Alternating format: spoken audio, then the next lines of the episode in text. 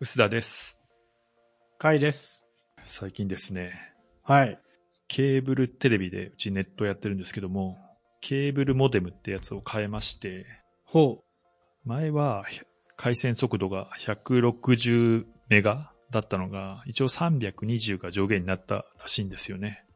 あー、サービスが変わったってことですかいや、なんか同じ回線なんだけども、モデム変えると増速するよっていうのが、あーはいうちはいはいはいあのケーブルテレビ JCOM なんですけども、なんか JCOM のページに行ったらそれが書いてあって、ちょうどなんかあのテレワークとかでね、あのすごい家の回線使うようになったけど、うんうあのん。ちょこちょこ止まってたんですね。なんかルーターが悪いのかと思ってルーターを変えたりいろいろやったんだけど、まあ多分モデムがおかしいんじゃねと思って、あー、なるほど。いつぐらいから使ってるんですか、そのモデム自体を。えっ、とね、もうろく今の家6年目ぐらいだから、 6年間か。あー、そしたらだいぶ変わってそうですね。うん、そうなんですよ。変わってる、すごいいい新しいモデムが来るかなと思って、すごい期待してたんですけども、前のやつもね、結構ね、シスコの小さくてコンパクトで、いい感じのモデムだったんですけども、なんかね、それよりでかくてかっこ悪い モデムが来て、すごいがっかりしたんですよね。え、どこのやつが来たんですかアリスっていうんですか ?ARIS っていう会社の。聞いたこ、聞いたことないですうんね。あんま知らないですよね。CM820 完ってい全う。に海外製かな。まあでもケーブルモデムはそうか、あんまり知らないそうね、っちゃ知ほらなぼ、いかほ。ぼ、こう、なんですよ、変わんだから、調べるとね、2011年ぐらいの製品らしくて、 6年前に買ったやつより遡ってないですかそんな気がするんですよね。なんかね、すげえ設計が古そうで、なんかがっかりしたっていうのが。え、スピードはでどうなったんですか、でも。スピードをね、実際試してみると、まあ前もあんま覚えてないですけど、100メガってほぼ出なかったんですよ、前の状態だと。それ今ね、100あの、スピードテストとかやると、120とか、まあ160ぐらいまでいくから、まあ悪くはない。じゃあ悪え、くま、はない。前は何メガ出たんですか ?100、でも80ぐらいとか出たんですか行かないときは本当にこう数メガとかの時もありましたああー、けど、そっちの方がきついですよね。うん基本的には40、50、60とかはまあそこそこの出てるっていう感じだったんで悪くはない。上りも出てるんですかあ上り全然です。上りもう数メガですね。ああ1とか3とかそんなもんじゃないですかね。今そっちも結構きついですねビデオ会議とかに上りの帯域も使うじゃないですか、うん。上り遅いのが結構辛いですよねまあ上りでも自分でどうなってるかわかんないからな。 そう分かんないんですけ ど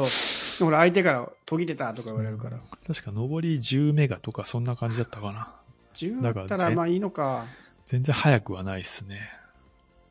うん、でもまあ下り100超えたらいいですね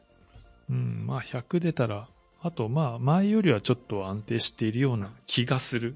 ので、良かったかなとは思うんですけどね。古いモデムになったけども早くなったっていう、うん、早くはなってるのは間違いないんだけど、なんかやっぱね、新しくしたら iPhone8 からね、12とかにしたら絶対良くなるじゃないですか。ありますね普通まはあねでかくはなるけどね。でもすげえ古めかしいモデルが来ると結構がっかりします。まあただなんですけどね。しかも10年前っていうのが結不思議な感じになりますねそうそうそうね、もう2021年ですからね。うんそううちょうど10年か前の製品が今、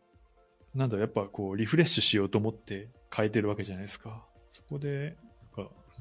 ちょっとダサいモデムが来ると、まあ、がっかりはしますね。実際な僕も今家はフレッツ、まあ、実際にはどこも光なんですけど引っ越したの何年今の家どんぐらいだろう2年か3年ぐらいですけど届いた無線 LAN が 11N とかでしたからねああ。あこれは辛いと思って使ってないですけどえ、でも、えっと、ルーターにも、えっと、Wi-Fi ちゃんとついてるってことですよね。あのね外付けのアダプター挿すタイプのやつちああ、なるほど。ょっと懐かしい感じのはいはい。それは微妙か。えっと、うんもう一個電源がいるタイプですかああれ本体に本体に差し直差接し込むやつ差すやつそうそうそうあーじゃあまだいいんじゃないですかまだねまだマシだと思うんですけどでももう速度絶対出ないの分かってたんでもうそれはルーターに徹してもらって今は NEC ですけど NEC ルーター使ってやってますけどねいやでもケーブルやっぱそんな出るんですねうちもうマンションの、ね、構造上しょうがないんですけど VDSL なんですよいまだにでも理論値100メガだから絶対100いかないですよねでもまあ数十あったら全然満足ですけどねえーの上りも遅いんですよね上りも遅い上りはでも調子良ければ数字いくんですけどやっぱり混んでる時間帯数メガ一桁メガとかは全然ありますね高速じゃなくていいんですよあのほどほどのスピードを常に出してほしいですよねそうですね。まあ、それが難しいのがね、まあそう難しいんでしょうけどあでもケーブルは j コムジェコム。ですよねうん。もう j コム以外の選択肢はないってことなんですか今家的にそれとも j コムが好きで入ってるんですかいや、あの、マンションの契約上、1000円とかなんですよ、確か。j コム。へえ回線が。インターネットが1000円、うん。インターネット1000円とか1100円とか、まあ、そんなよそうれな魅力的すぎるな料金になってて。で、まあ、そこそこ使えるんで、の速度が出るんで、なんだ、フレッツ光とか、一応弾けるようにはなってるんですけども、弾く気が、やっぱね、月6000円とかですかうん、6000円ぐらいしますね。1000円はさすがに安いな。 6000円にして、えーで、4週間とか待って入れるっていう気持ちには全然ならない。ああ、ですよそねれは、そうか、そういうことなのか。そう。まあなんかあったらね、こう、テザリングとかでいいんじゃねっていう感じが、 1000円は破格的です。ね、すごいな。うん、安いんで、まあそういう意味ではいいかなと思ってますけどね。それインターネットだけだからうんで。すかね。電話とかつけるとなんだかんだ高くなるんですよそうっねすねテレビとかね。うん。まあ今って、今時ケーブルテレビはいらないにしても、でも固定電話もほぼ使わないからな。今、いちいちを光で、光電話つけてますけど、はい。ならない電話ですからね。そうっすね。確かね、うちもなんか、固定電話、一応入れようかなと思ったんですけど、なんかもう一個モデムみたいなのがつくんあ、ですそようね。そうそうそう。あれが、 あの、あ、いまだにそうなんですかね。た、た、僕、まあ、そその、6年前とか、5、6年前に入った時は、確かそういう説明を受けたんで、じゃあいいです、みたいな感じ。あのお金払うのはいいんですよね。あの、月に500円とか、うんうんうん1000円とかだったら、ね、固定持っててもいいかなと思ったんですけど、とにかくそれを着たくないんで、あ、わかる。ここで僕も固定離れをしましたね。うん、僕も10年ぐらい前に j イコム使ったことがあるんですけどそれが嫌でやめましたねあとあの同軸で来るじゃないですかでロックしませんあれ今もそうなのかなあの抜けないようにされません同軸をいや、それはないですね。なかったのか僕あの時はあの絶対にスタッフが行きますっていうので来て、はいはいで同軸を絶対抜けないようにロックしようとして、いややめてください僕あの配線自分でやりたいんでってはい。道具出したらじゃあ一応抜けるようにしておきますねって言ってそうなんだ対応してもらったんですけど、僕は昔からあ抜けなかったことないですね。うん、あじゃあうんちょっと特殊だったのかで、な、今回はね、モデムが送られてくるだけでしたね。あまあそこはあれかもしれないですね10年ぐらい前と比べてね人件費とかそういうのもあるしうん、あと配るね、だやけっにしぱてんのねかな、あの、訪問営業、 ね、昔はね、すやってたけど、最近、多分厳しいんじゃないですかね、わかんないですけど。あーでも NTT はどこも光にした時は必要に来ようとしてましたねあー来なくても大丈夫なんですか、それって。頑張って断りましたね自分で設定できるんで大丈夫です大丈夫ですってそこはでも電話キャリアだからなんですかねわかんないけどあのこの間ソフトバンクを辞めてドコモに MNP したんですけどまあ引き止めすごかったですからねとりあえず理由聞かせてくださいって言っていや辞めるからいいですって言ってもうひたすら全部断って辞めたんですけどなんか一個でも理由はないですかって言われてでもそれ言うと絶対になんか出してくるじゃないですか代案をでもその代案は全部知っててやめるんで、これ時間の無駄だなと思って、すごく冷たく切ってしまったんですけど、そういうのはなんか違いがあるのかな。まあ僕もどこも光長いからな、なんだかんだ。4、5年はどこも光にしてても、まあ変えるのも面倒だっていうだけの理由で続けてますけど。ね、まあでも固定回線、本当引くのがめんどくさいからね、うんもうなんか、施設についてるものでいいやっていう。確かに1000円はめちゃくちゃ魅力だな。あ、でもそう、この間友達に相談されて、光を引くのが一番いいのは分かってるんだけど、面倒だし金もかけたくないから、それ以外の手段何かないって言われたんですけど、意外とないですよね。もソフトバンクエアじゃないですか。う。でもあれって携帯電話回線じゃないですか、要は。うん。だからそういうあものしかもう残ってないですようんね。そうそう光以外、昔だとほら一応 YMAX とかうんはいはい。あるはあったけど、え光を引かない選択肢にしてしまうと結局4キャリアのモバイルデータ回線使うしかないじゃないですか、まあ、昔からそうっちゃそうなんですけど結構そこの差でかいですよね光を引くの面倒だし高いはすごくわかるし若い人だとね、そこまでいらないだろうかいらや。ー普通いらないですよね。うん。まあでもテレワークとかになると本当はすげえ重要なはずなんですけどね。そうそうそうそう。だからそこでね、本当そのスペックで家を選ぶとか、起きえても不思議じゃないというか、これから起きそうですよね。僕なんかはずっとそれを意識してね、フレッツが弾けない家はすいませんとかやってたんですけど、テレワークの影響でそれはありそうですよね。速度どんくらい出ますみたいなのとかね。ね、不動あ産の屋さひんとかもどいのあるじゃないですか。あの、入ってみたらインターネット完備って言うけど、入ってみたら無線 LAN しかないみたいな、その、それも全員共有だから、すごいスピード出ないとうかん繋がんないみたいなのもあったりするし。いや、でも1000円はいいな、羨ましいな。でも変えようがない。携帯はだ、そういうのはまだマシですね。なんかいろいろ文句も言われてるけど、好きに選べるし、ね、アハモとか来て安くなってきてるし、何ヶ月、1ヶ月とか2ヶ月とか待つことはないじゃないですか。うねん。すぐ契約できますもんね。だからソフトバンクエアそういう意味ではいいですよね、あれ。うん、この間ね、大場さん来た時にね、うん言ってたけど、あれ、でも誰でもで、誰でもというか、ドコモとかもできそうですけど、やんないんですかね。ね、あのやり方まはあなんか頭いいですよねこの間あれですよね、インタビューで社長が言ってましたよね、あれやりたいあそうなっんてだ。うんあやっぱ、そうなんだ。あの、新しい社社長、結構、意欲的ですよね、新しいこと。そうですね、いいことを言ってたけど、今ね、今ちょっとどうなんだろうね、 今いろいろあって、なんか、え、なんかいろいろありましたっけえああっのち NTT 社そっちね。あのの社長がね、いろはいいはろ。いはい。あの、ご飯食べた食べてないみたいな。そうそうのそうそっれちの話で系すね。の影響が今後あるんじゃないかなみたいなああ。ね気確がかにしないこともないですけどね。まあ、あれは絶対にやった方がいいですよね。だって、5G とかって使い放題ってことになってるわけだし。そうそうそれに割と僕期待してますね、そういう意味では。うんうん。そうかそういえば、あれですね、回線で言うと、この間、大場さんがゲストに来てくれて、は。ね、PLC を弾くっていう、なかなかマニアックないね。ことやったんですけど、その後実測値教えてくれて、なんだから50、60メが出てるっぽいですね。十分ですね、それって。ね意外にいいなと思った。ただな、PLC ってね、あのコンセントを使ってるから、うん家の電気配線がどうなってるかにすごい影響されるんですよね。そうですね。でも、それはもうこ家ごと工事しないと変えられないから、割と博打に近いし、ね、おばさん言ってたみたいに、返品できるっつっても即、つながっちゃうと返品できないから、まあ、本当に困った人の代替策なんだろうけど、でもまあ面白いな。PLC ちょっと興味は出ました。まあでも何やってもね、うちはね、上流が VDS だから意味ないんですけど、そうっすね。いや、でも、あれじゃないですか、5G になったら、うちの近所はね、全然 5G 来ないんですよ。そうなんだ。うん。5G だから、最近出かけもしないじゃないですか、あんまり。そうなんですよね。 5G もほとんど見ないし、5G も、あ 5G だと思ってスピードテストすると、いつの間にか 4G になってるんですよね。なんか全然 5G をちゃんと体感できたことがない。まあ別に興味もないですけど。あれですよ、iPhone、ドコモで使ってると、最近、あの、ピクトのとこ自体は結構、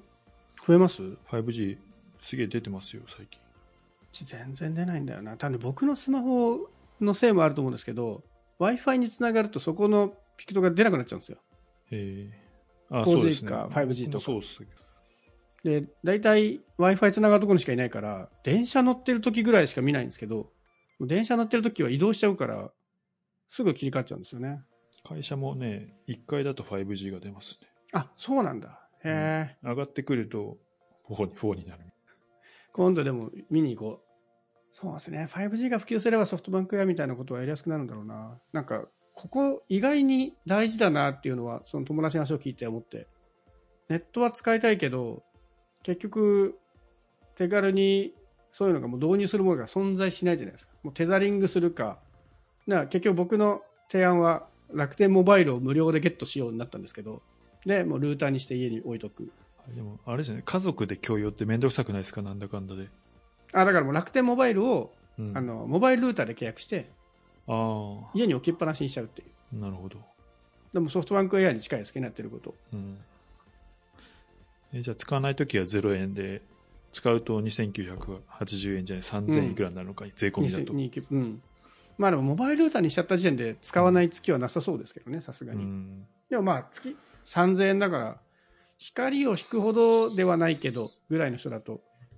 まあ、ちょうどいいかもしれないですようん。ね、5G でそういうのが面白いのが出てくるといいですけどですね。あでもいいな、高速度上がるの。うちはもう変える手段がないんで、引っ越しじゃないですか。そう、作引るっ越すしかないですね。引っ越すか家作るか、やっぱり最終的にはあれじゃないですか、うん回線を求めるんだったら、家を作るっていうのが一番じゃだないいでぶすか。究極で すね。まあね、まあ、全ての究極はやっぱ家作りですよね。いや、家作るとな、離れらんないからなっていうとこがね。え、そういえば、車計画どうなったんですか車、2021年は車買っそうてなんですよライフスタイル変えるぞ計画。そ結構ね、あれなんですよね、教習所こ から。調べたんですよ。はい。あの、ちょっと練習したいなと思はっいて。はい、わかるわそかる。したら今ね、その短期のその1日とかの短時間の講習が一個もないんですよ。あの、僕世田谷区なんですけども、その界隈の教習は所いどこもやってないんですよね。それは、えっ、と、満席とかそういうことじゃなくて、そもそも営業してない。なんか今すごい混んでるっぽいんですよ。あ混んでるというか、もうコロナ以降やってないらしくて、でなんか個人で経営を呼んでやるやつしかない、ないっぽいんですよね。ー、それは確かにコロナ対策でもう、うまくビジネスできないってことなんですかね。うん、なんですかね、まあ、管理がめんどくさいとか、あとはあの普通に学学生じゃない、その教習が混んでるみたいですね。うんうん、まあそうですよね、車の移動の方が安心だっていうのはあるだろうし、この間ね、すごいたまたまなんですけど、車の教習所を経営してる人と話したんですけど、ちょっとだけ、えでコロナの影響、めちゃめちゃ大変だって言ってましたあーの、えすごい不特定多数の人と密室で一緒になるじゃないですーか、はいはい1時間ぐらい、うんで、その上に、教習所の教官って大体高年齢だから、はいかかったら一発アウトみたいな、うんそのやっぱり影響が大きい人たちだから、ものすごい大変って言ってました、そのえーうちもね、近所にあったけど、コロナで1個潰れちゃったんですよ、教習所が。今まで難しいであすのねい。つでも行けんなと思ってたんですけど、そこがなくなると、でそまあ、その影響もあって混んでるのかもわかんないですけどね。ニーズはすごい高まってるのに、コロナのせいで、オペレーションすごい煩雑になった上に、教官が結構高年齢だからうまく回せないっていう、なんかジレンマっぽいですけどね。なるほど。まあ確かに若い人そんないなかったもんな、僕らの頃でも。今はちょっと違う可能性もあるけど。でね、あと、なんだろう。一応ね、レンタカー借りて、あの、なんだっけ、うんドコモカーシェアだっけああ、はいはい。レンタカーじゃない。で、ど近こ所もカーの、シェア。うん、うん。車行ったんだけど、なんか最近の車って、なんだろう。シフトのレバーとかがさ、ああ、はいはいどこにあるか分かんなかったりするじゃないですか。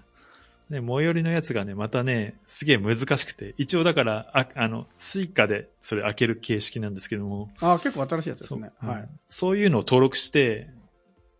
あの、30分だけ借りて、あの、まず、運転できたら、ぐるっと回ろうかなと思ったんですけど、登録したやつが結構、最新の結構いいやつだったみたいで、これ運転できなさそうだなと思っ て、で、そ教習所探、で、教習所探したんですよ。はいなるほ どね。でも教習所を待ってるから、これちょっと打つ手なしですね。そう。だから、どうしようかな。だから、友達に借りるとかで、どっかで練習するとか、なんかそういうのや、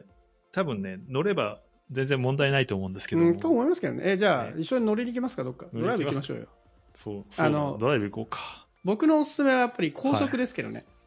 あ僕もだからね、この10年で運転経験が高速だけなんですよ。うん、高速、でも何年乗ってないですか、高速、高速はそこ乗って多る、分ね、ろ7年ぐらいじゃないですかね。ょ高速が一番楽じゃないですか、とりあえず一番左ひたすら走ってればいいし、ブレーキいらんし、